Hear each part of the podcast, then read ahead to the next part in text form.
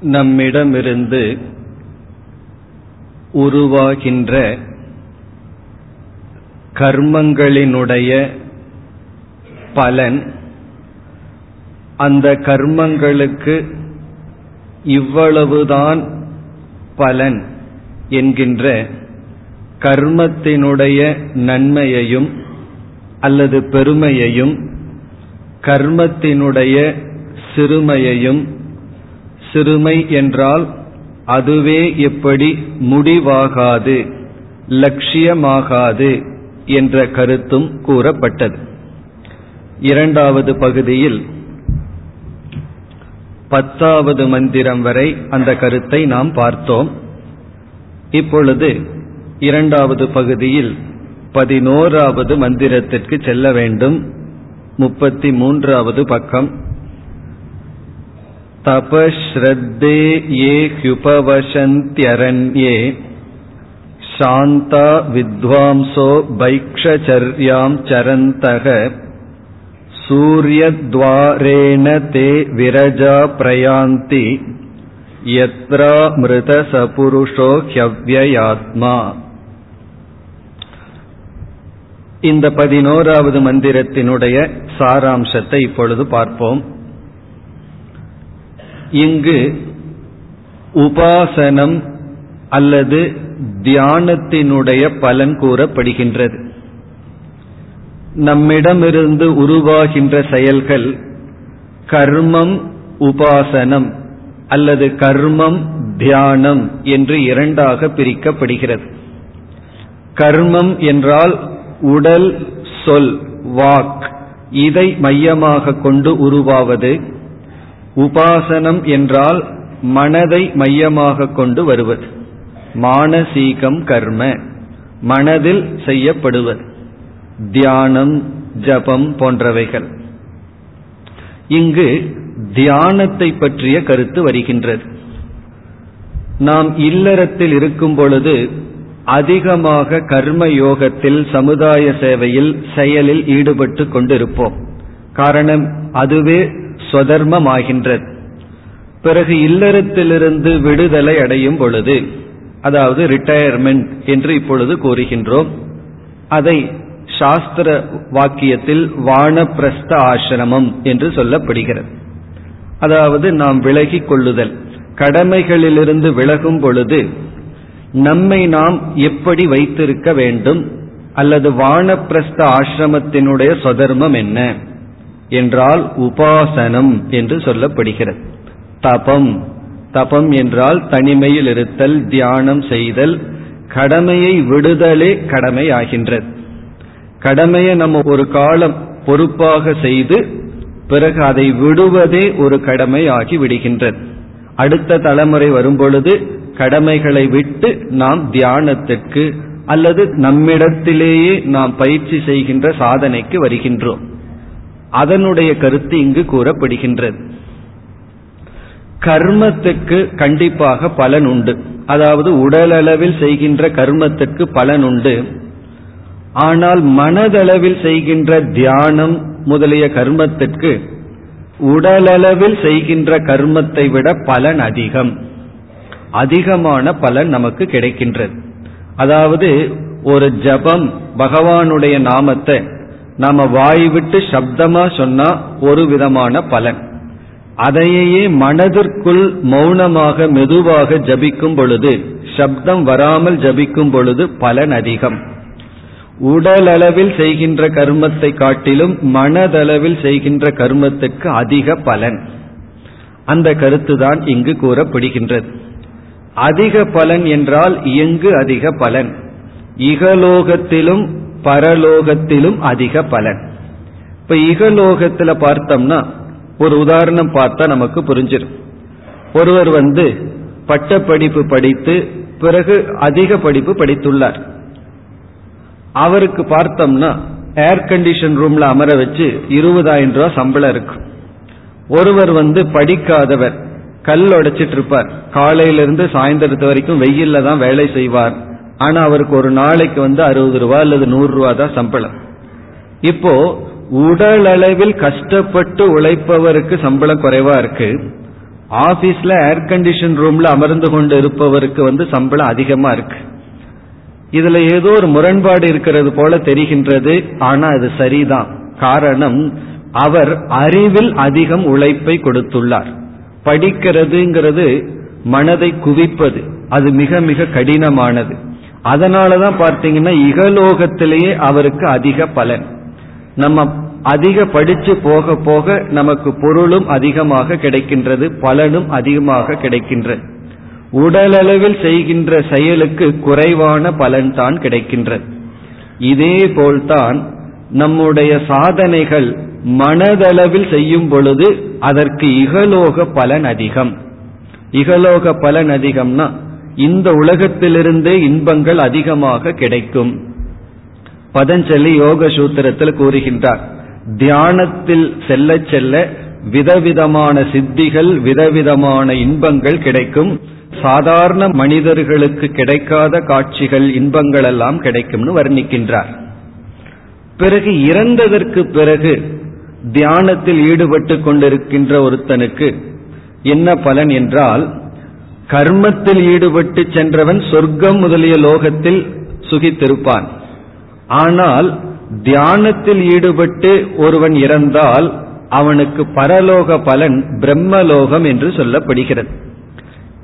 இறந்ததற்கு பிறகு அடைகின்ற லோகங்களிலே தாரதமியம் இருக்கின்றது ஏற்றத்தாழ்வு இருக்கின்றது.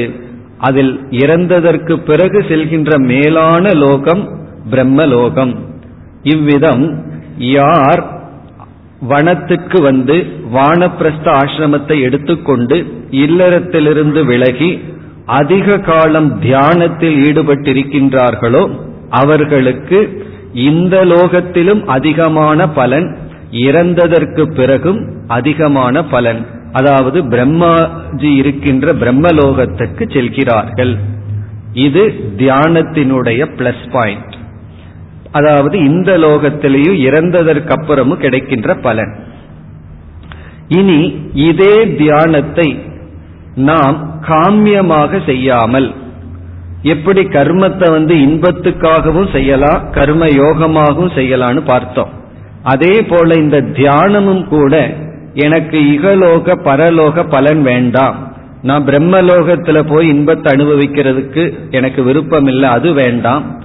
இந்த உலகத்திலிருந்தும் சுகத்தை கொடுக்கின்ற பொருள் வேண்டாம் என்று நம்முடைய மனதை குவித்து தியானம் செய்தால் அதனுடைய பலன் மன ஒருமுகப்பாடும் மன உறுதியும் அறிவினுடைய கூர்மையும் அல்லது சித்த சுத்தி என்றே கூறலாம். சித்த சுத்தி என்றால் மன தூய்மை. மன தூய்மை என்பது இரண்டு விதத்தில் கூறப்படும். ஒன்று நட்பண்புகளெல்லாம் நம்மிடம் இருந்தால் அது மன தூய்மை. சிலருக்கு நல்ல குணமெல்லாம் இருக்கும் ஆனா உறுதியான மனம் இருக்கார் அதாவது இந்த உலகத்தை சந்திக்கும் பொழுது வருகின்ற அனுபவங்களை எல்லாம் தாங்கிக் கொள்கின்ற சக்தி இருக்காது அல்லது மனதை குவிக்கின்ற சக்தியும் இல்லாமல் இருக்கும். இந்த தியானத்தினால் நம்ம மனதை குவிக்கின்ற சக்தி மனதிற்கு உறுதி பிறகு நட்பண்புகள் இவைகளெல்லாம் நமக்கு கிடைக்கும். இப்ப தியானத்துக்கு மூன்று பலன். தியானம் செய்து இந்த உலகத்திலிருந்து சில இன்பங்களை அடையலாம். புகழை அடையலாம் பணத்தை அடையலாம் எது வேண்டுமானாலும் அடையலாம். இங்கு தியானம்னா மனதை குவித்தல். மேற்கொண்டு நாம நன்கு படித்தலும் கூட ஒரு விதமான மனக்குவியல் தான். பிறகு இறந்ததற்கு பிறகு நல்ல லோகத்திற்கு போலாம். எனக்கு அது வேண்டாம் என்றால் மனதை நாம் குவித்து மன ஒருமுகப்பாட்டையும் மன உறுதியையும் அடையலாம். நாம் அதற்காகத்தான் தியானத்தில் ஈடுபட வேண்டும். அது மட்டுமல்ல தியானத்தில் ஈடுபட ஈடுபட மனம் நன்கு குவிந்து சில சித்திகளை எல்லாம் கூட அடையலாம். ஆனா நாம் அதற்காக தியானத்தில் ஈடுபடுவதில்லை ஈடுபடவும் கூடாது. மனதை ஓரளவு அமைதிப்படுத்தி நெறிப்படுத்தி குவித்து பழகுவதற்காக தியானத்தை நாம் பின்பற்ற வேண்டும். அதுதான் இந்த பதினோராவது மந்திரத்தினுடைய சாரம். பிறகு இதனுடைய மைனஸ் பாயிண்ட் என்ன? பிளஸ் பாயிண்ட் எது? தியானத்தினுடைய பலன் எல்லாம் நம்ம பார்த்தாச்சு. இதனுடைய சிறுமை என்ன என்றால் சிறுமைனா இதனுடைய குறை என்று சொல்வதை விட இந்த தியானம் நேரடியாக நமக்கு மோட்சத்தை கொடுக்காது.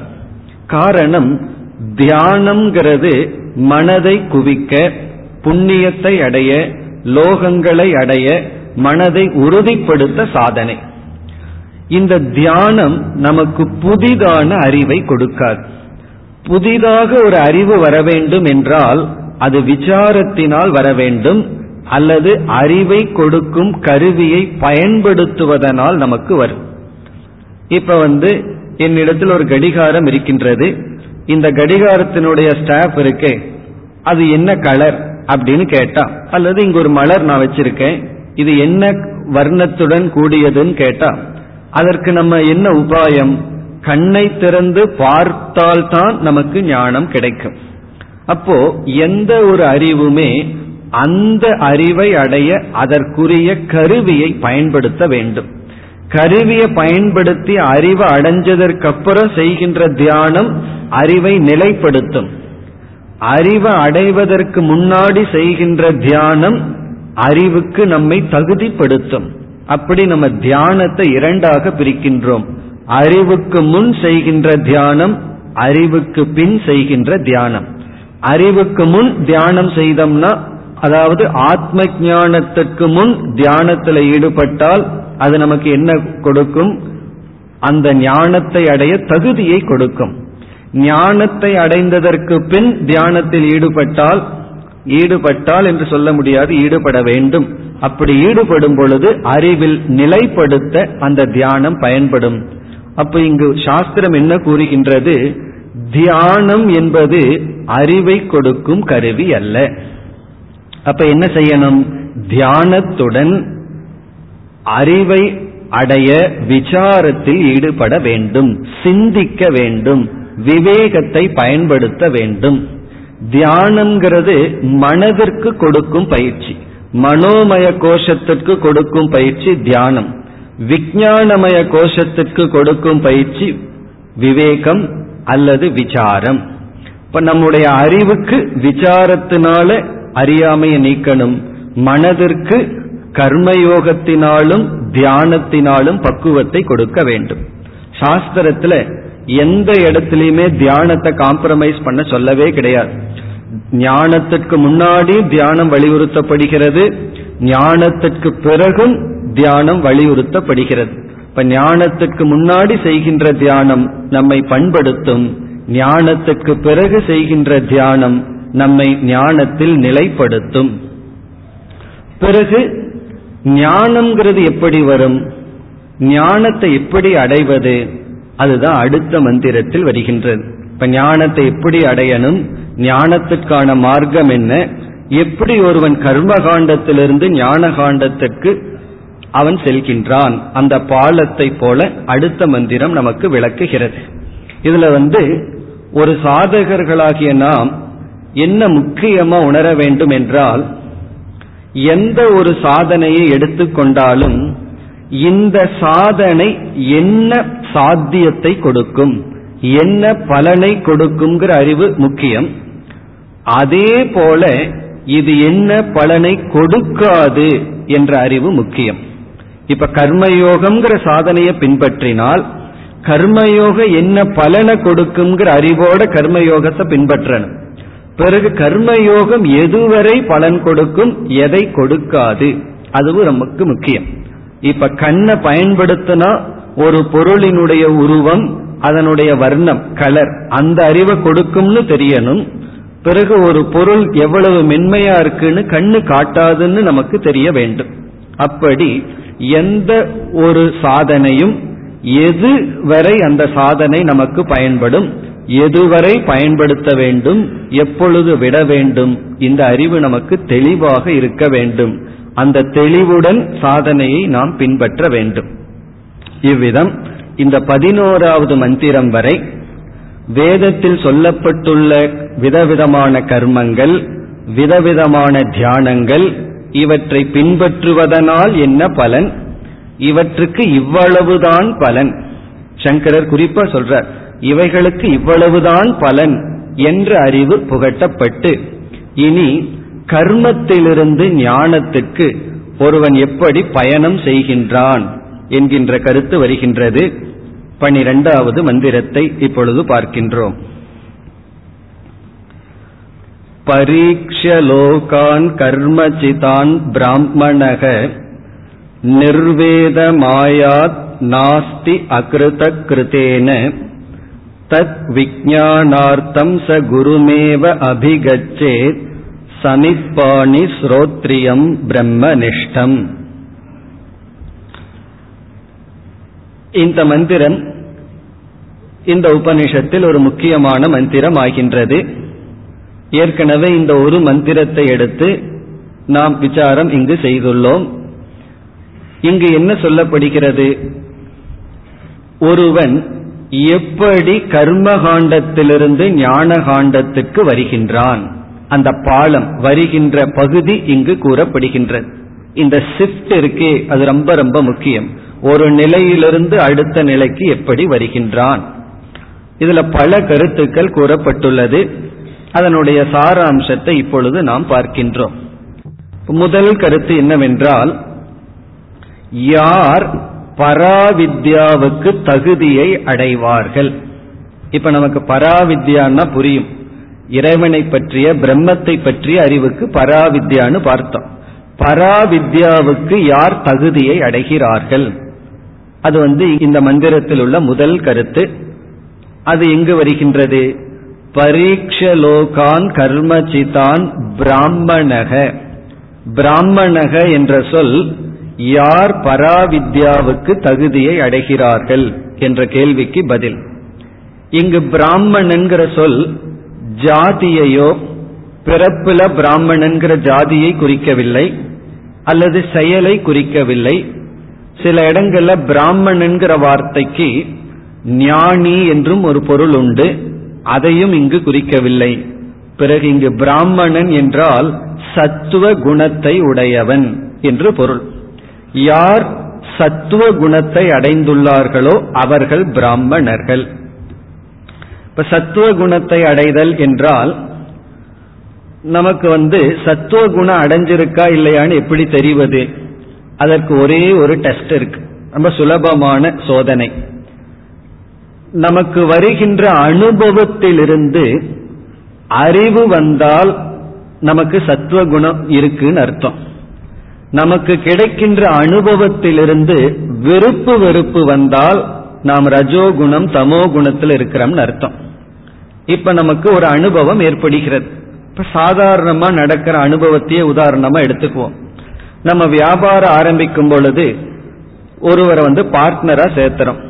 அவர் நம்மை ஏமாற்றி விட்டு சென்று விட்டார். அல்லது ஒரு அனுபவம் நம்மை ஒருவர் ஏமாற்றி விட்டார். ஒருவரை நம்பினோ அவர் நம்மை ஏமாற்றி விட்டார்.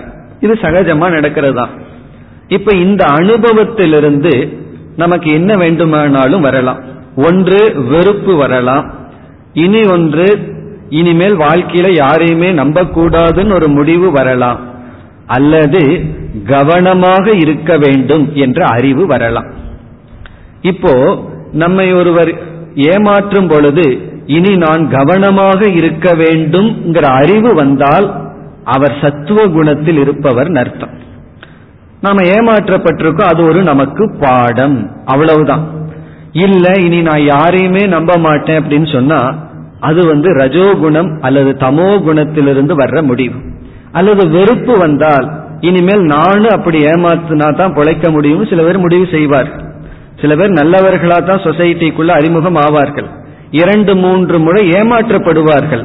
உடனே அவங்க என்ன முடிவு செய்வார்கள்? இப்ப நானும் ஏமாத்தினா தான் பிழைக்க முடியும். இப்படி ஒரு முடிவுக்கு வருவார்கள். இந்த முடிவை எல்லாம் எது செய்கிறதுனா தமோ குணம் ரஜோகுணம் செய்கிறது. இப்படி அனுபவம் நமக்கு சரியான அறிவை கொடுத்தால் அது சத்துவ குணம் அர்த்தம். நம்ம சத்துவ குணத்தை வளர்த்து வச்சிருந்தோம்னா நமக்கு கிடைக்கின்ற ஒவ்வொரு நல்ல அனுபவங்களும் அல்லது கஷ்டமான அனுபவங்களும் சரியான முடிவை எடுக்க சத்துவ குணம் உதவி செய்யும். நமக்குள்ள ரஜோகுண தமோ குணம் இருந்தா அனுபவம் விபரீதமான முடிவை எடுக்கும். பலர் வந்து ஏமாற்றப்பட்டு கஷ்டப்பட்டு இப்போ ஒருவர் வந்து நேர்மையா வியாபாரம் செய்யும் பொழுது சில சங்கடங்கள் வருகின்றன சில இழப்புகள் வருகின்றன. இதெல்லாம் அனுபவம் தான் இதை வச்சுட்டு சரியான முடிவை எடுத்தால் அதை சரியான முடிவை எப்ப எடுக்கிறோமோ அப்பொழுது நமக்கு சத்துவ குணம் இருக்கின்றது என்று பொருள். இவ்விதம் அனுபவத்திலிருந்து சரியான அறிவை அடைந்தால் அது சத்துவ குணத்தினுடைய காரியம். இங்கு யார் வேதாந்தத்திற்கு வருவார்கள்? யார் பராவித்திக்கு தகுதி அடைவார்கள் என்றால் யாருக்கு சத்துவ குணம் இருக்கின்றதோ? இப்ப இந்த உலக அனுபவத்துல தவறான ஜட்ஜ்மெண்ட் தவறான முடிவை எடுக்கிறவன் வேதாந்தத்தை படிச்சாலும் தவறான முடிவைத்தான் எடுப்பார்கள். அப்படி நாம் படிப்பது அனுபவம் அது அனைத்தும் சரியான முடிவுக்கு நம்மை எடுத்து செல்ல வேண்டும். அப்படி பிராமணக என்றால் சரியான முடிவை எடுப்பவன் அனுபவத்திலிருந்து படிப்பவன் அர்த்தம். ஒவ்வொரு அனுபவமும் நமக்கு பாடத்தை கொடுக்க வேண்டும். விருப்பு வெறுப்பை விதைக்க கூடாது. அப்படி இல்லைன்னா தான் வயது ஆக ஆக அனுபவம் அதிகமாகின்றது. பிறகு வயதாக உடலும் மனமும் பலகீனத்தை அடைகின்றது. வெறுப்பு வெறுப்பு அதிகமாக அதிகமாக மனது லோட் ஆயிட்டே போகுது. கடைசி காலத்துல நம்முடைய மனதை சுமப்பதற்கு நம்மால் முடிவதில்லை. அது காரணம் என்னன்னா சத்துவ குணத்தை அடையாததனால். இப்ப பிராமணக என்றால் சத்துவ குணத்தை அடைந்தவன். சத்துவ குணத்தை அடைந்தவன்னா ஒவ்வொரு அனுபவமும் நம்மை சரியான முடிவை எடுக்க வைக்க வேண்டும் விவேகமாக மாற்றப்பட வேண்டும். இதுதான் இந்த மந்திரத்தினுடைய முதல் கருத்து. அதாவது யார் பராவித்தைக்கு தகுதி அடைகிறார்கள்? சத்துவ குணத்தை உடையவர்கள். இனி அடுத்த கேள்வி வருது. சரி சத்துவ குணத்தை தான் எப்படி அடைவது? அதற்கு தான் அனைத்து சாதனைகளும். நம்ம உணவுல முதல் கொண்டு சாத்விகமான உணவை உட்கொள்ளுதல் பிறகு உறக்கத்துல ஒரு பேலன்ஸை மெயின்டைன் பண்றது உடல் உழைப்பு ஆசன பயிற்சி அனைத்தும் சத்துவ குணத்தை அடைவதற்குத்தான். இப்ப சத்துவ குணத்தை அடைஞ்சோம்னா நம்முடைய அறிவும் சரியாக இருக்கும். இனி இரண்டாவது கருத்து அவன் எப்படி தகுதியை அடைகின்றான்? அதாவது ஒருவன் வந்து இனி தகுதிங்கிறது வேதாந்தத்துக்கு மிக அருகில் இருக்கின்ற தகுதி. வேதாந்தத்தினுடைய உபதேசத்தை கேட்ட உடனே ஒருவனுக்கு புரிய வேண்டும் என்றால் எப்படி அவன் தகுதியை அடைகின்றான்? சத்துவ குணத்தை எப்படி அடைகின்றான்னா கர்மயோகத்தினால் அல்லது தர்மத்தினால். சுருக்கமா சொன்னா தர்மத்தினால ஒருவன் வந்து சத்துவ குணத்தை அடைகின்றான். இனி சத்துவ குணத்தை அடைந்தவன் தன்னை எப்படி தகுதிப்படுத்திக் கொள்கின்றான் எப்படி தகுதியை அடைகின்றான். அதான் முதல் பகுதி பரீட்சலோகான் கர்ம சிதான் அதாவது இவன் எப்படி விவேகம் வைராகியம் குறிப்பா இங்கு வைராகியத்தை அடைகின்றான். இந்த வைராகியம்தான் ஞானத்துக்கு முக்கியமான அங்கம். அதாவது நம்ம சாஸ்திரத்தை கேட்கும் பொழுது அது நமக்கு புரிய வேண்டும் என்றால் வைராகியம்ங்கிறது நம்மிடம் இருக்க வேண்டிய குவாலிபிகேஷன் எத்தனையோ தகுதிகள் பேசப்பட்டுள்ளது. அதுல வந்து விதிவிலக்கு இல்லாமல் இருக்க வேண்டிய தகுதி வைராகியம் அந்த வைராகியத்தை எப்படி அடைகின்றான்? அல்லது தகுதியை எப்படி அடைகின்றான்? அதற்கு இங்கு பதில் லோகான் பரீட்சிய அதாவது இந்த உலகத்தை ஆராய்ச்சி செய்து. லோகான உலகத்தை பரீட்சியன ஆராய்ச்சி செய்து. பரீட்சா என்றால் ஆராய்தல். எக்ஸாமினேஷன் ஒரு அர்த்தம் இருக்கு. நம்ம தமிழ்ல பரீட்சைன்னு சொல்லி. ஆனா கொஞ்சம் பரீட்சை பண்ணு அப்படின்னா ஆராய்ச்சி செய் அப்படின்னு ஒரு அர்த்தம் இருக்கு. எதை இவன் ஆராய்ச்சி செய்கின்றான்? லோகான். லோகம் என்றால் இங்கு அனுபவங்கள். உலகம் இந்த உலகத்தை நமக்கு கிடைக்கின்ற அனுபவங்களை. அதாவது சூழ்நிலைகளை இந்த உலகத்தை ஆராய்ச்சி செய்து. இந்த உலகத்திற்கு இங்கு ஒரு அடைமொழி கொடுக்கப்படுகின்றது. அந்த அடைமொழியானது கர்ம சிதான் கர்ம சித்தான்னா எப்படிப்பட்ட உலகம் நமக்கு கிடைக்கிறதுங்கிறது எப்படிப்பட்ட பலனை நாம் அடைந்துள்ளோம் என்பதை பொறுத்து. அதாவது நாமளே ஒரு உலகத்தை நாம் உருவாக்கி கொண்டுள்ளோம். இப்ப உன்னுடைய கர்ம வினையினால் உனக்கு கிடைத்த உலகத்தை. இப்ப நமக்கு கிடைத்த உலகம்ங்கிறது சூழ்நிலைங்கிறது நம்முடைய வினை பயன் அப்படி நம்முடைய வினை பயனின் பலனாக வந்த இந்த உலகத்தை ஆராய்ச்சி செய்து. இனி அடுத்த கேள்வி ஆராய்தல் என்றால் என்ன? என்ன ஆராய்ச்சி என்றால் எதையுமே ஆராய நமக்கு ஒரு கருவி தேவை. இப்ப வந்து லேப்ல ஏதாவது ஒரு ஆராய்ச்சி பண்ணணும்னா அதுக்கு வந்து எத்தனையோ இன்ஸ்ட்ருமெண்ட் இருக்கு. அதே போல உலகத்தை ஆராய்ச்சி பண்றதுக்கு நம்ம கிட்ட என்ன கருவி இருக்கின்றதுன்னா மூன்று கருவிகள் சொல்லப்படுகின்றது. ஒரு கருவி நம்முடைய அனுபவத்தையே நாம் ஆராய வேண்டும். இங்கு ஒரு நுண்ணிய கருத்து இருக்கு. அனுபவமே அறிவை கொடுக்காது அனுபவத்தை ஆராயும் பொழுதுதான் நமக்கு அறிவு வரும். அனுபவமே அறிவை கொடுக்கிறதா இருந்தா வயதுக்கும் அறிவுக்கும் எப்பவுமே டேலி ஆயிட்டே போகும். அப்படி இருக்கணுங்கிற நியதி இல்லை. எவ்வளவு அனுபவம் வேண்டுமானாலும் ஒருவர் பெற்றிருக்கலாம். ஆனால் அந்த அனுபவத்தை அவர் ஆராய்ந்திருந்தால்தான் எனக்கு ஏன் இப்படி வந்தது? ஒருவர் இவ்விதம் என்னிடம் நடந்து கொள்கிறார்கள் என்றால் அதற்கு என்ன காரணம்? நான் ஏன் இப்படி நடந்து கொண்டேன்? இப்படியெல்லாம் ஆராய்ச்சி செய்யும் பொழுதுதான் நமக்கு அறிவு வருகின்றது. இந்த ஆராய்ச்சி செய்யும் பொழுதுதான் நம்ம காரணத்தை கண்டுபிடிப்போம். ஆராய்ச்சி பண்ணாம இருந்தா மேலோட்டமா இருக்கிற காரியத்துல தான் இருப்போம். இப்ப டாக்டர் வந்து நமக்கு மேலோட்டமா இருக்கின்ற அனுபவத்தை சொல்றோம் தலைவலின்னு சொல்றோம். அவர் ஆராய்கின்றார் என்ன காரணத்தினால் இவ்விதம் அவனுக்கு துயரம் வருகிறதுன்னு. அப்படி ஆராய்ச்சியின் மூலம் அனுபவம் ஆராயப்படும் பொழுது நமக்கு அறிவு கிடைக்கின்றது. இது நம்முடைய அனுபவம். பிறகு இரண்டாவது கருத்து எல்லாத்தையுமே நம்ம அனுபவிச்சு ஆராய்ச்சி பண்ண முடியாது. சிலதெல்லாம் மற்றவர்களுடைய அனுபவமே நமக்கு பாடமாக இருக்க வேண்டும். எல்லாத்தையுமே நான் அனுபவிச்சு தான் அசாரம்னு நீக்கணும்னு சொன்னா நம்ம வாழ்க்கையில அனுபவிச்சுட்டே இருக்க வேண்டியதுதான். அப்படி கிடையாது. சிலது நம்முடைய அனுபவம் பிறகு மற்றவர்களுடைய அனுபவத்தையும் ஆராய்ச்சி செய்ய வேண்டும். அப்படி நம்முடைய அனுபவம் மற்றவர்களுடைய வாழ்க்கையை ஆராய்ச்சி செய்தல் இது அனுபவம். பிறகு வந்து தர்க்கம் யூகம் யூகத்தை ஆராய்ச்சி செய்தல். பிறகு சாஸ்திரமும் இந்த உலகத்தை பற்றி சில விஷயங்களை கொடுக்கின்றது. அப்படி நம்முடைய அனுபவம் ஒன்று அது மற்றவர்களுடைய அனுபவம் பிறகு யூகம் செய்தல் தர்க்க ரீதியாக ஆராய்ச்சி செய்தல். பிறகு சாஸ்திரத்தின் துணை கொண்டு ஆராய்ச்சி செய்தல். இப்படிப்பட்ட கருவியின் மூலம் இந்த உலகை ஆராய வேண்டும். என்ன ஆராய்ச்சி அப்படின்னு சொன்னா இந்த உலகத்துல எத்தனையோ ஆராய்ச்சி இருக்கு. அதுல ஒரு உதாரணம் பார்ப்போம். இந்த உலகம் எப்படிப்பட்டதுன்னா அந்தர்தோஷம் பகிர்குணகம் அப்படின்னு சொல்லப்படுகிறது. அதாவது இந்த உலகம் என்ன பண்ணுதா உள்ள சில தோஷங்களை வச்சிருக்கான். வெளியே மிக அழகாக காட்டிக்கொண்டு இருக்கின்றதாம். இந்த உலகம் கொடுக்கின்ற இன்பங்கள் எல்லாம் உள்ளே குறையை வைத்துக்கொண்டு வெளியே அழகாக இருக்கின்றது. அப்படின்னா என்ன? இந்த உலகம் என்னை நிறைக்காது. நான் எதை தேடுகின்றேனோ அதை கொடுக்கிறதுக்கு இந்த உலகத்துல சக்தி இல்லை. இதை ஆராய வேண்டும். நம்ம எதையோ தேடிட்டு இருக்கோம் ஒரு நிறைவின்மையில் இருந்து கொண்டு இருக்கின்றோம் நம்மளுடைய பயணம் நிறைவின்மையிலிருந்து நிறைவின்மையா இருக்கு. ஆனா தற்காலிகமா ஒரு நிறைவு கிடைக்கின்றது. இங்க நம்ம ஆராய்ச்சி பண்ணி என்ன முடிவு செய்ய வேண்டும்னா இந்த உலகத்துக்கு என்னுடைய மனதை நிறைக்கின்ற சக்தி இல்லை. நான் எதை தேடுறனோ அது எந்த பொருளும் அது பணமாகலாம் மற்றவர்கள் உறவாகலாம் பதவியாகலாம் எதுவாக வேண்டுமானாலும் இருக்கலாம். எதுவுமே என் மனதை நிறைக்க முடியாது. அவ்வளவு பெருசு நம்ம மனசு. நம்ம மனசை வந்து யாராலையும் நிறைக்க முடியாது. இந்த அறிவை ஆராய்ச்சியின் மூலம் அடைய வேண்டும்.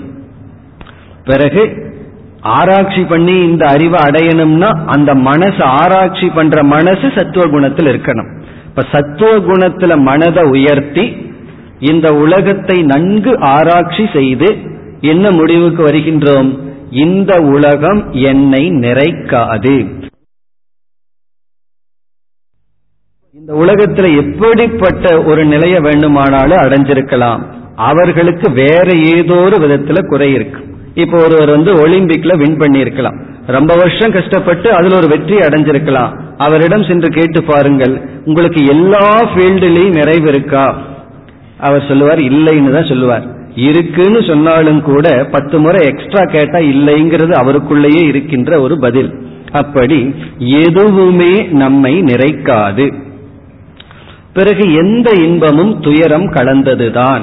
நம்ம எதை அடைஞ்சாலும் அதற்கு மேல அடைவதற்கு வாய்ப்புண்டு. இப்படிப்பட்ட அறிவை எல்லாம் பரீட்ச லோகான் கர்மச்சிதான் லோகான் பரீட்சிய சரி இனி அடுத்த கருத்துக்கு வருகின்றோம். அதாவது முதல் கருத்து யார் பராவித்யாவுக்கு தகுதியை அடைவார்கள்னா சத்துவ குணத்தை உடையவன். இரண்டாவது கருத்து எப்படி அந்த தகுதியை அடைகின்றான்? உலகத்தை ஆராய்ச்சி செய்து. மூன்றாவது கருத்து அவன் அடைந்த தகுதி என்ன? ஒருவன் எப்படிப்பட்ட தகுதியை அடைகின்றான்? அது மூன்றாவது கருத்து. அது இரண்டாவது வரியில் வருகின்றது. நிர்வேதம் ஆயாத். ஆயாத்னா அவன் அடைகின்றான். எதை அடைகின்றான்? நிர்வேதம். நிர்வேதம்னா இங்கு வைராகியம் ஒருவன் வைராகியத்தை அடைகின்றான். சில பேர்த்துக்கு வைராகியம்ங்கிற வார்த்தை கேட்டாவே அலர்ஜியா இருக்கு. அது என்ன வைராகியம் என்று. பிறகு சில சமயங்கள்ல வைராகியம்ங்கிற சொல்லுக்கு சற்று தவறான பொருளும் புரிந்து கொள்ள வாய்ப்புண்டு. வைராகியம்னா வெறுப்பு அப்படின்னு நினைக்கலாம். அல்லது பிடிவாதம் அப்படிங்கிற ஒரு எண்ணமும் வரலாம். அதெல்லாம் ஆரம்பத்தில் இருக்கலாம். கொஞ்சம் பிடிவாதமாவோ வெறுப்பாகவோ இருக்கலாம். ஆனா வைராகியம் பழுத்த நிலையை அடையும் பொழுது வைராகியத்திற்கு சாஸ்திரம் சொல்கின்ற இலக்கணம் இன்பத்தை கொடுக்கின்ற பொருள்கள் மீது விருப்பமின்மை. அதான் வைராகியத்துக்கு லட்சணம். எந்த பொருளெல்லாம் வெறும் இன்பத்தை மட்டும் கொடுக்கின்றதோ நன்மையை கொடுக்கின்ற நம்மை உயர்த்துகின்ற பொருள் மீது இருக்கின்ற பற்றை பற்றி பேசவில்லை. நமக்கு எந்த பொருள் நம்மை உயர்த்துமோ அதன் மீது இருக்கின்ற பற்று இங்கு பேசப்படவில்லை. வெறும் புலன்களுக்கு இன்பத்தை மட்டும் கொடுக்கின்ற பொருள் மீது விருப்பமின்மை இன்பத்தில் விருப்பமின்மை. இதுல என்னன்னா விருப்பமின்மை அப்படின்னு சொன்ன உடனே வெறுப்புன்னு நினைச்சிடறோம். விருப்பம் இல்லை அப்படின்னு சொன்னா வெறுப்புன்னு அர்த்தம் இல்லையே. எனக்கு அதுல விருப்பம் இல்லைன்னா அதை நான் வெறுக்கிறேன்னு அர்த்தம் இல்லை ஒருவர் வந்து ஜிலேபியை என்னிடத்துல கொடுக்கிறார். எனக்கு அதை சாப்பிட்றதுக்கு விருப்பம் இல்லைன்னு சொன்னா அதை நான் வெறுக்கிறேன்னு பதில் சொல்லவில்லை. அப்படி இன்பத்தை கொடுக்கிற பொருள்ல விருப்பமின்மைனா அந்த பொருளை நான் வெறுக்கவில்லை. ஆனால் எனக்கு இன்பத்தில் விருப்பம் இல்லை இதுதான் வைராகியம் இந்த வைராகியம்ங்கிறது ஒரு விதமான பக்குவப்பட்ட மனநிலை. அது ஒரு செயல் அல்ல ஒரு ஆட்டிடியூடு மனதிற்கு வருகின்ற பக்குவம். அது வந்து உடனடியாக நமக்கு வந்துறார் ரொம்ப பேர்த்துக்கு எல்லாமே இந்த ஃபாஸ்ட் ஃபுட்டுன்னு சொல்லி எல்லாமே குயிக்கா கிடைக்கணும்னு ஆசை. அதனால வேதாந்தத்துக்கு வந்த உடனே ஏதாவது ஷார்ட்கட் இருக்கா? ஃபர்ஸ்ட் கேட்கிற கேள்வி சீக்கிரம் அடையிறதுக்கு வழி இருக்கான். அப்படி கிடையாது. ஒரு மலர் மலர்வதற்கு எப்படி நம்ம பொறுத்து இருக்கணுமோ அதே போல நம்முடைய மனம் மலர நம்முடைய மனமானது வைராகியம்ங்கிற பக்குவத்தடைய சில காலம் பொறுத்து இருக்க வேண்டியது இருக்கு. சரியான சாதனையில நம்ம இருந்து பொறுமையுடன் இருந்தால் நமக்கு வைராகியம் என்பது கிடைக்கும். இந்த வைராகியம் கிடைக்கிறதுக்கு மூலமான ஞானம் அடுத்த சொல்லில் கூறப்பட்டுள்ளது நாஸ்தி அகிருத்த கிருதேன அகிருத்தக அப்படின்னா செய்யப்படாததுன்னு அர்த்தம். இங்க செய்யப்படாதது பிரம்ம தத்துவம் ஒண்ணுதான். பிரம்மத்தை தவிர மீதி அனைத்தும் செய்யப்பட்டது. நம்ம உடல் முதல் கொண்டு அனைத்தும் உருவாக்கப்பட்டது. இந்த அகிருத்தமான செய்யப்படாத பிரம்மன் நாஸ்தி கிருதேன செயலினால் அடைய முடியாது. நான் ஒரு செயல் செய்து உழைப்பினால் நான் எதை வேணாலும் உருவாக்கலாம். ஆனா பிரம்மத்தை உருவாக்க முடியாது. ஏன்னா அது வந்து செயலினால் உருவாக்கப்பட்டதல்ல. அது ஏற்கனவே இருக்கிறது. அதை உணரத்தான் வேண்டும். இப்ப இவ்விதம் சத்துவ குணத்தை அடைந்தவன். நமக்கு ரொம்ப முக்கியம் என்ன தெரியுமோ? அந்த சத்துவ குணத்தை அடையிறது தான் அனைத்து சாதனைகளும் கர்மயோகம் முதல் கொண்டு அனைத்து சாதனைகளும் சத்துவ குணத்தை அடைதல்.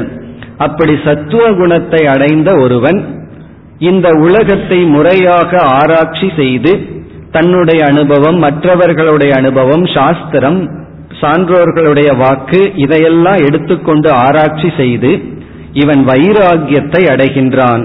அழியாத பிரம்மனை நாம் வந்து செயலினால் அடைய முடியாது என்ற அறிவினால் வைராகியத்தை அடைகின்றான். இனி மூன்றாவது வரைக்கும் வரணும். இதுல அடுத்த கருத்து என்னன்னா இவ்விதம் ஒருவன் தகுதியை அடைந்து விட்டான். இந்த தகுதியை அடைகிறது தான் ரொம்ப கஷ்டம். அதற்கப்புறமெல்லாம் ரொம்ப சுலபம். அதாவது பசி அப்படிங்கிற ஒரு கஷ்டத்திலிருந்து விடுதலை அடையணும்னா நம்ம என்ன சொல்லுவோம்? நீ சாப்பிடு பசி போயிரும்னு சொல்லுவோம். அப்போ உணவை உட்கொள்ளுதல் தான் நேரடி சாதனை. நேரடி சாதனையை செய்யறது ரொம்ப ஈஸி செய்யறதுல சந்தோஷம் இருக்கு. யாராவது நான் ரொம்ப கஷ்டப்பட்டுட்டு சாப்பிட்டு இருக்கேன்னு சொல்ல மாட்டோம். ஆனா அந்த உணவை தயார் பண்றதுல தான் கஷ்டமே இருக்கு. தயார் பண்றது மூணு மணி நேரம். சில பேர் மூணு நிமிஷத்துல சாப்பிட்டு முடித்து விடுவார்கள். அப்படி இந்த ஞான யோகம்ங்கிறது சாப்பிட்ற மாதிரி. கர்மயோகம் உபாசனைங்கிறது சமைப்பது போல. இப்ப நம்ம வந்து ஒரு படியை தாண்டியுள்ளோம் இந்த மந்திரத்தில். இனி தகுதியை அடைந்தவன் என்ன செய்ய வேண்டும்? சத்துவகுணத்தை வளர்த்தி முறைய ஆராய்ச்சி செய்து வைராகியத்தை அடைந்தவன் என்ன செய்ய வேண்டும்? முதல் கருத்து அந்த வைராகியத்தை காப்பாற்றிக்கிறோம் சரி இவன் வைராகியத்தையும் காப்பாற்றி கொண்டான். என்ன செய்ய வேண்டும்?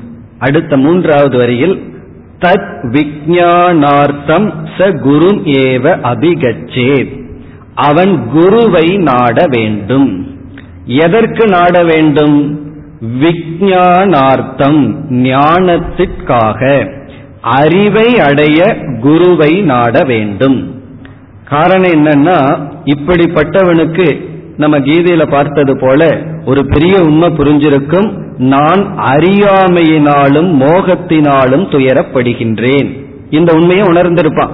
ஏன்னா என்னுடைய துயரத்திற்கு காரணம் ஊரோ உலகமோ மற்றவர்களோ அல்ல என்னிடத்தில் இருக்கிற அறியாமை தான் என்னுடைய அறியாமையும் என் மனதில் இருக்கின்ற மயக்கமும் தான் மதி மயக்கம்தான் காரணம்னு உணர்ந்திருப்பான். அப்ப தன்னுடைய அறியாமை என்ன செய்யணும்? ஞானத்தை கொடுக்கும் கருவியிடம் தன்னை ஒப்படைக்க வேண்டும். இங்க ஞானத்தை கொடுக்கும் கருவி சாஸ்திரம் ஆச்சாரியக. ஆசிரியரும் சாஸ்திரமும்.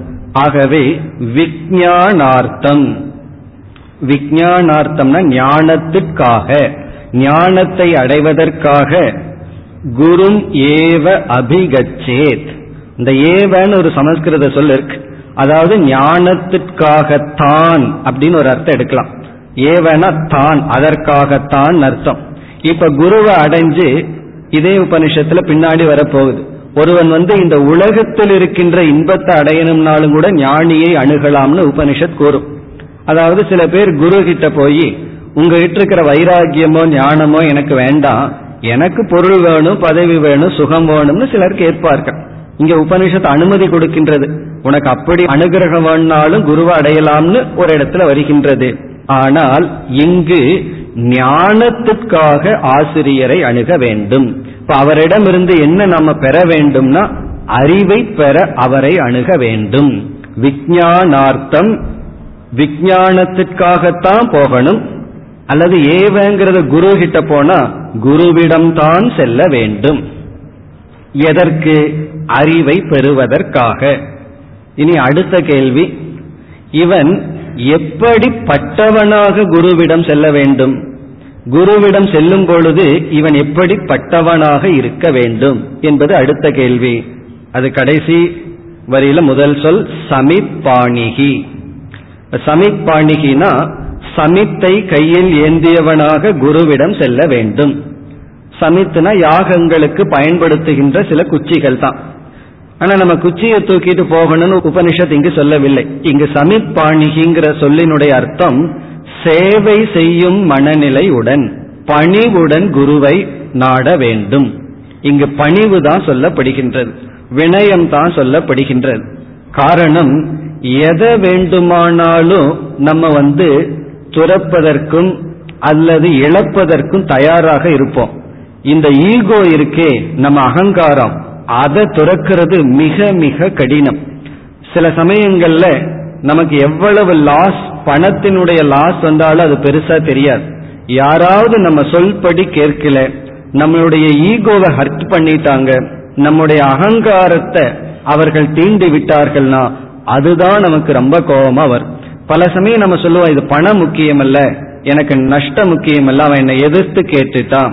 என்னிடம் கேட்காமல் இதை செய்து விட்டான். இதுதான் நம்ம துயரப்படுத்துகிறது. காரணம் இந்த அகங்காரத்தை வளைக்கிறதுங்கிறது மிக மிக கடினம். இந்த உலகத்திலேயே ரொம்ப கடினமானது என்ன தெரியுமோ? நம்முடைய ஈகோ அகங்காரத்தை விட்டு கொடுத்தல். அதனாலதான் எல்லா பிரச்சனைக்கு காரணம் என்ன தெரியுமோ? இந்த ஈகோவை விட்டு கொடுக்காதது தான் விட்டு கொடுத்துட்டோம் அப்படின்னா வீட்டு பிரச்சனையாகட்டும் நாட்டு பிரச்சனையாகட்டும் உலக பிரச்சனையாகட்டும் எல்லாம் நீங்கிவிடும். கடைசியில பார்த்தா ரெண்டு ஃபைட் எதுக்கு வரும் தெரியுமோ? ரெண்டு ஈகோ ரெண்டு அகங்காரத்துக்கு தான் போரே அது வந்து சில சமயம் உலக போராக கூட மாறலாம். மூலமா போய் பார்த்தா அங்க ரெண்டு அகங்காரம் தான் காரணமாக இருக்கும். அந்த அகங்காரத்தை சரணடைய வைத்தல்ங்கிறது ஒரு பெரிய விஷயம். அவ்வளவு சுலபமான விஷயம் அல்ல அதைத்தான் இங்கு சமிப்பாணிகின்னு சொல்லப்படுகின்றது. இவன் வந்து பணிவான மனதுடன் தன்னை ஆசிரியரிடம் ஒப்படைக்க வேண்டும். இப்ப எப்படிப்பட்டவனாக குருவிடம் இவன் செல்ல வேண்டும்? பணிவுடன் இவன் செல்ல வேண்டும். சேவை செய்யும் மனதுடன் செல்ல வேண்டும்.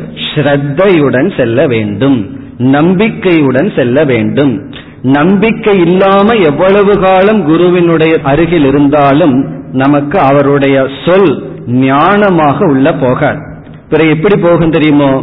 ஏதோ சொல்லியிருக்கார் பாவ அவர் அவ்வளவுதான். அந்த அளவு தான் உள்ள போகும். நம்பிக்கையுடன் கேட்கும் பொழுது அந்த வாக்கியம் அறிவாக நமக்குள்ள போகும்.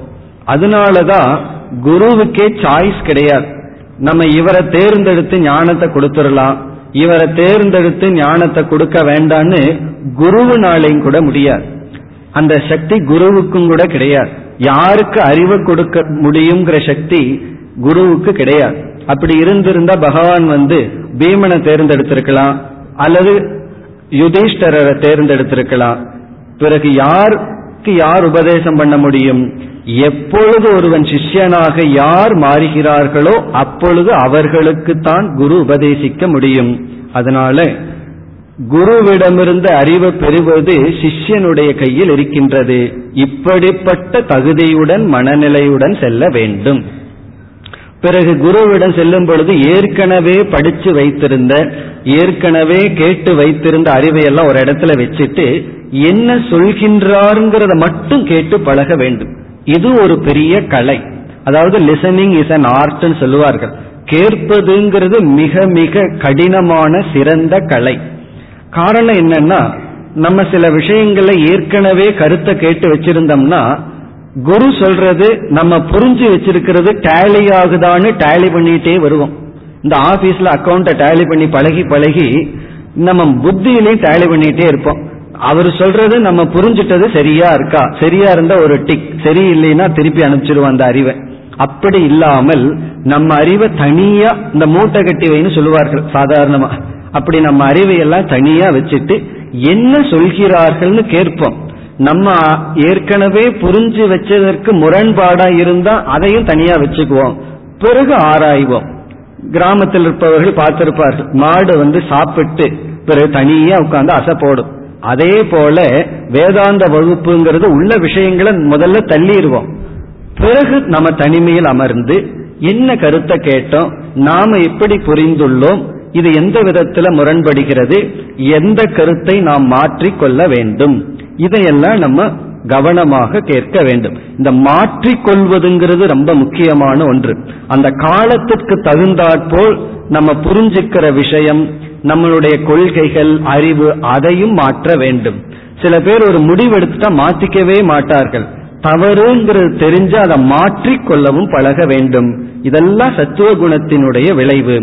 இந்த மனநிலையுடன் சிஷ்யன் அணுக வேண்டும். சரி இவ்வளவு நேரம் சிஷ்யனுக்கே தகுதியை சொல்லியாச்சு.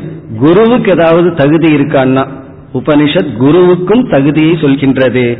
ஸ்ரோத்ரியம் பிரம்ம நிஷ்டம் அதாவது எப்படிப்பட்ட குருவை அடைய வேண்டும்?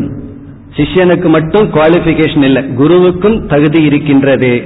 நாம் அடைய வேண்டிய அணுக வேண்டிய ஆசிரியர் மரபுப்படி வந்திருக்க வேண்டும். அதாவது நாம் ஒரு குருவா ஒருவரை ஏற்றுக்கலாமாங்கிறதுக்கு ஃபர்ஸ்ட் குவாலிபிகேஷன் என்ன தெரியுமோ அவருக்கு குரு இருக்கான்னு பார்க்க. அவர் சொல்றார் எனக்கு குருவெல்லாம் கிடையாது. நான் குரு இல்லாம நானே கண்டுபிடிச்சிருக்கேன் அப்படின்னு சொன்னால் அது அவருடைய புத்தியில அன்னைக்கு கண்டுபிடிச்சிருக்கார். கொஞ்சம் வருஷத்துக்கு அப்புறம் அவர் கருத்தை மாத்தி இருக்கலாம் அல்லது மாத்தலாம். பிறகு அவர் கருத்தை மாற்றாதற்கு முன்னாடி நம்ம உபதேசத்தை வாங்கிட்டு எங்காவது போயிருப்போம். அவர் கருத்தை மாற்றி அவர் முன்னேறி இருப்பார். பிறகு நம்முடைய நிலை என்ன ஆவது ஆகவே மரபுப்படி வந்த ஆசிரியரை அணுக வேண்டும். சில பேர் மரபுப்படி படித்திருப்பார்கள். ஆனா அந்த படிப்பில் நிலை பெறாமல் இருக்கலாம். அவர்களையும் முடிந்தவரை தவிர்த்து யார் யாரிடம் அணுக வேண்டும்னா யார் மரபுப்படி படித்துள்ளார்களோ அவர்களை அணுகி பிறகு யார் அதன்படி நிற்கின்றார்களோ அவர்களை அணுகி. பிரம்மனிஷ்டன்னா உபதேசிப்பதன்படி வாழ்பவர்கள். அப்படி வாழ்பவர்களை பிறகு முறையாக படித்து உபதேசிப்பவர்களை அணுகி என்ன செய்ய வேண்டும்? ஞானத்தை அடைய வேண்டும். இதுதான் ஒரு பாலம். எதற்கு எதற்கும் பாலம்? கர்ம காண்டத்துக்கு ஞான காண்டத்துக்கு உள்ள பிரிட்ஜ் இந்த மந்திரம்தான். அதாவது ஒருவன் சத்துவ குணத்தை வளர்த்தி முறையாக ஆராய்ச்சி செய்து வைராகியத்தை அடைந்து ஞானத்துக்காக பணிவான மனதுடன் அகங்காரத்தை ஒப்படைத்து சரணடைந்து பிறகு குருவை இப்படிப்பட்ட குருவை அடைய வேண்டும் அணுக வேண்டும். இனி குருவுக்கு உபனிஷத் கொடுக்கின்ற ஒரு கட்டளை அல்லது ரிக்வஸ்ட்னு சொல்லலாம். குருவுக்கு என்ன உபனிஷத் கட்டளை கொடுக்கின்றது? இந்த பகுதியினுடைய கடைசி மந்திரம் இரண்டாவது செக்ஷனுடைய கடைசி மந்திரம் தஸ்மை ச வித்வானுபசன்னாய சம்யக் பிரசாந்த சித்தாய சமான்விதாய ஏனாட்சரம் புருஷம் வேத சத்தியம் புரோவாச்ச தாம் தத்துவதோ பிரம்ம வித்யாம் இந்த மந்திரம் குருவுக்கு கொடுக்கின்ற ஒரு அட்வைஸ் என்ன அட்வைஸ் என்றால் தகுதியான சிஷ்யன் வந்தால் குரு கண்டிப்பாக உபதேசத்தை செய்ய வேண்டும். குரு வந்து நான் மௌனமா இருக்கேன் நான் பேச மாட்டேன் உபதேசம் பண்ண மாட்டேன்னு சொல்லக்கூடாது. அதாவது தகுதியான சிஷ்யனை கண்டால் குருவும் உபதேசம் செய்ய வேண்டும். ச வித்வான் அந்த வித்வான் அந்த ஞானி சம்யக் உபசன்னாய முறையாக அணுகிய. அந்த சிஷ்யன் குருவை முறையாக அணுகியுள்ளான். அந்த முறையாக அணுகிய அந்த சிஷ்யனுக்கு பிறகு வந்து சமான்விதாய மன ஒருமுகப்பாட்டை மன தூய்மையை அடைந்த அந்த சிஷ்யனுக்கு எந்த அறிவால் அழியாத பிரம்மத்தை இவர் அறிந்துள்ளாரோ அந்த அறிவை உபதேசிக்க வேண்டும். அதாவது பிரம்ம வித்யாம் தத்துவதக தத்துவதகனா தெளிவாக உபதேசிக்க வேண்டும். அதாவது நம்மாக புரிஞ்சுக்கிறதுங்கிறது ஒண்ணு புரிய வைக்கிறதுங்கிறது ஒண்ணு. புரிஞ்சுக்கிறதுக்கு கொஞ்சம் அறிவு இருந்தா போதும். புரிய வைக்க வேண்டும்னு சொன்னா கொஞ்சம் அதுக்கு தனி முயற்சி தேவைப்படுகிறது. அதனாலதான் ஒரு சாந்தி பாடத்துல சிஷ்யன் பிரார்த்தனை செய்கின்றான். நான் வந்து ஞானத்தை அடைகிறதுக்கு செய்ய வேண்டிய முழு முயற்சியை செய்வேனாக குருவானவர் எனக்கு புரிய வைக்கிறதுக்கு செய்ய வேண்டிய முயற்சியை அவர் செய்வாராக அப்படின்னு ஒரு பிரார்த்தனை. நம்ம புரிஞ்சுக்கிறதுக்கு ஒரு ஞானம் புரிய வைக்கணும்னா கொஞ்சம் எக்ஸ்ட்ராவா தேவைப்படுகின்றது. அப்படி இங்கு என்ன உபதேசம்னா ஒருவர் முறைப்படி அணுகினால் தகுதியுடன் குருவை அணுகினால் குரு கண்டிப்பாக தெளிவாக ஒரு படி இறங்கி வந்து அவர்களுக்கு உபதேசத்தை செய்ய வேண்டும். அப்படி உபதேசத்தை செய்தால் அவர்கள் மோட்சத்தை அடைவார்கள். இப்ப இந்த பகுதியுடன் இந்த இரண்டு செக்ஷன் அதாவது ஃபர்ஸ்ட் சாப்டர் முடிவடைகின்றது. இந்த முண்டகோபனிஷத் மூன்று அத்தியாயங்களுடன் கூடி இருக்கின்றது. ஒவ்வொரு அத்தியாயத்துல இரண்டு இரண்டு செக்ஷன் இரண்டு இரண்டு பகுதிகள் இருக்கின்றது. இதுல நம்ம வந்து இம்முறை முதல் அத்தியாயத்தை முடித்துள்ளோம். அதாவது இரண்டு செக்ஷனை முடித்துள்ளோம். அதில் நம்ம பார்த்த கருத்து ஒரு கேள்வி கேட்கப்பட்டது. எந்த ஒன்றை அறிந்தால் அனைத்தையும் அறிந்ததாகிறதோ அப்படிங்கிற ஒரு கேள்வி. அதற்கு பதில் சொல்லப்பட்டது இந்த உலகத்துக்கே காரணமான பிரம்மத்தை அறிந்தால் இந்த உலகத்தை அறிந்ததாகிறது என்ற ஒரு பதில். பிறகு இந்த கேள்வியிலேயே ஞான பலனும் இருக்கின்றது. அந்த ஒன்றை அறிந்தால் மனமானது நிறைவை அடைகின்றது. அந்த அறிவு இருக்கின்றது அது நம்மை பந்தத்திலிருந்து விடுதலை அடைய வைக்கின்றது என்று சொல்லி எப்படி இந்த பிரம்மன் இந்த உலகத்திற்கு காரணம்? எப்படிப்பட்ட காரணங்கள் எல்லாம் இருக்கின்றன என்ற கருத்தெல்லாம் வந்தது. இப்ப இந்த முண்டகோபனிஷத்துல முதல் செக்ஷன் முதல் பகுதியிலேயே அனைத்து கருத்தும் வந்து விட்டது. அதாவது பிரம்மஸ்வரூபம் பிரம்ம ஜானம் பிறகு அந்த பிரம்ம ஞானத்தினால நம்ம அனைத்தையும் அறிகின்றோம் என்ற கருத்தெல்லாம் வந்து விட்டது. பிறகு இரண்டாவது செக்ஷன் இப்ப இரண்டாவது பகுதியில நமக்கு வந்து கர்மத்தை பற்றி உபாசனை பற்றிய கருத்து அதாவது அபராவித்யாவை பற்றிய கருத்து. அதுவும் எப்படிப்பட்ட அபராவித்யா? நமக்கு பயனை கொடுக்கின்ற அபராவித்யாவை பற்றிய கருத்து வந்து இறுதியில் ஒரு சாதகன் எப்படி படிப்படியாக வர வேண்டும் என்ற கருத்துடன் இந்த பகுதி முடிவடைகின்றது. இறுதியில் ஒரு சிறிய உதாகரணத்துடன் நம்முடைய விசாரத்தை முடிவுரை செய்யலாம்.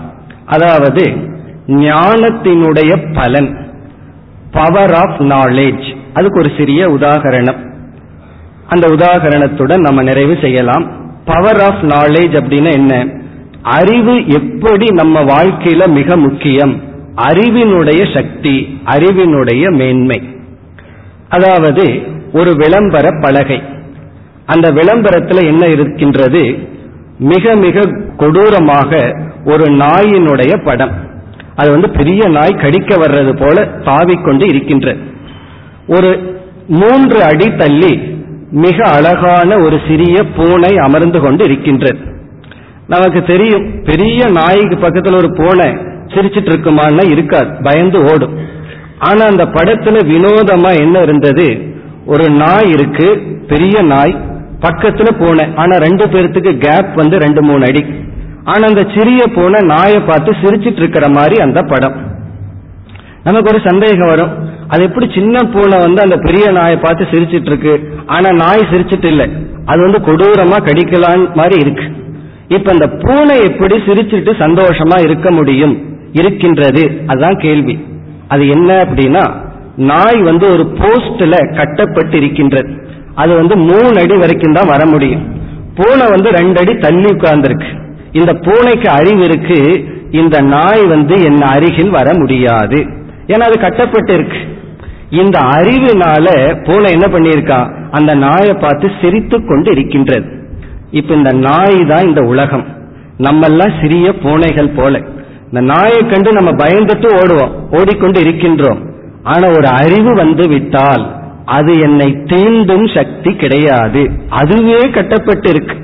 அப்படி புரிஞ்சிட்டோம்னா இந்த இது ஒரு விளம்பர பலகை. இப்ப இந்த விளம்பர பலகையில மேல என்ன எழுதியிருக்குன்னா பவர் ஆஃப் நாலேஜ் அறிவினுடைய சக்தி.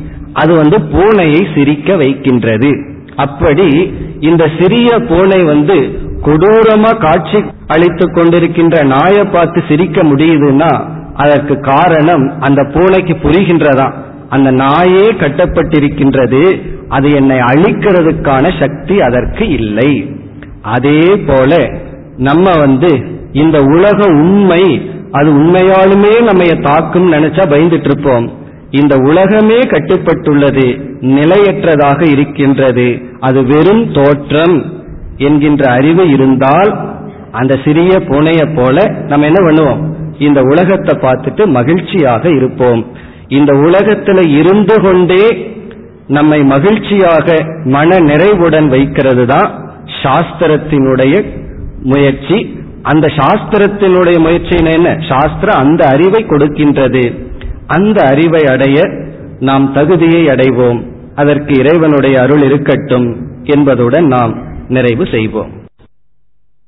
ஓம் போர் நமத போர் நமிதம் போர் போர் நமுதச்சதேம் பூர்ணய பூர்ணமாதாய பூர்ணமேவாவசிஷ்யதேம் ॐ शान्ति शान्ति शान्तिः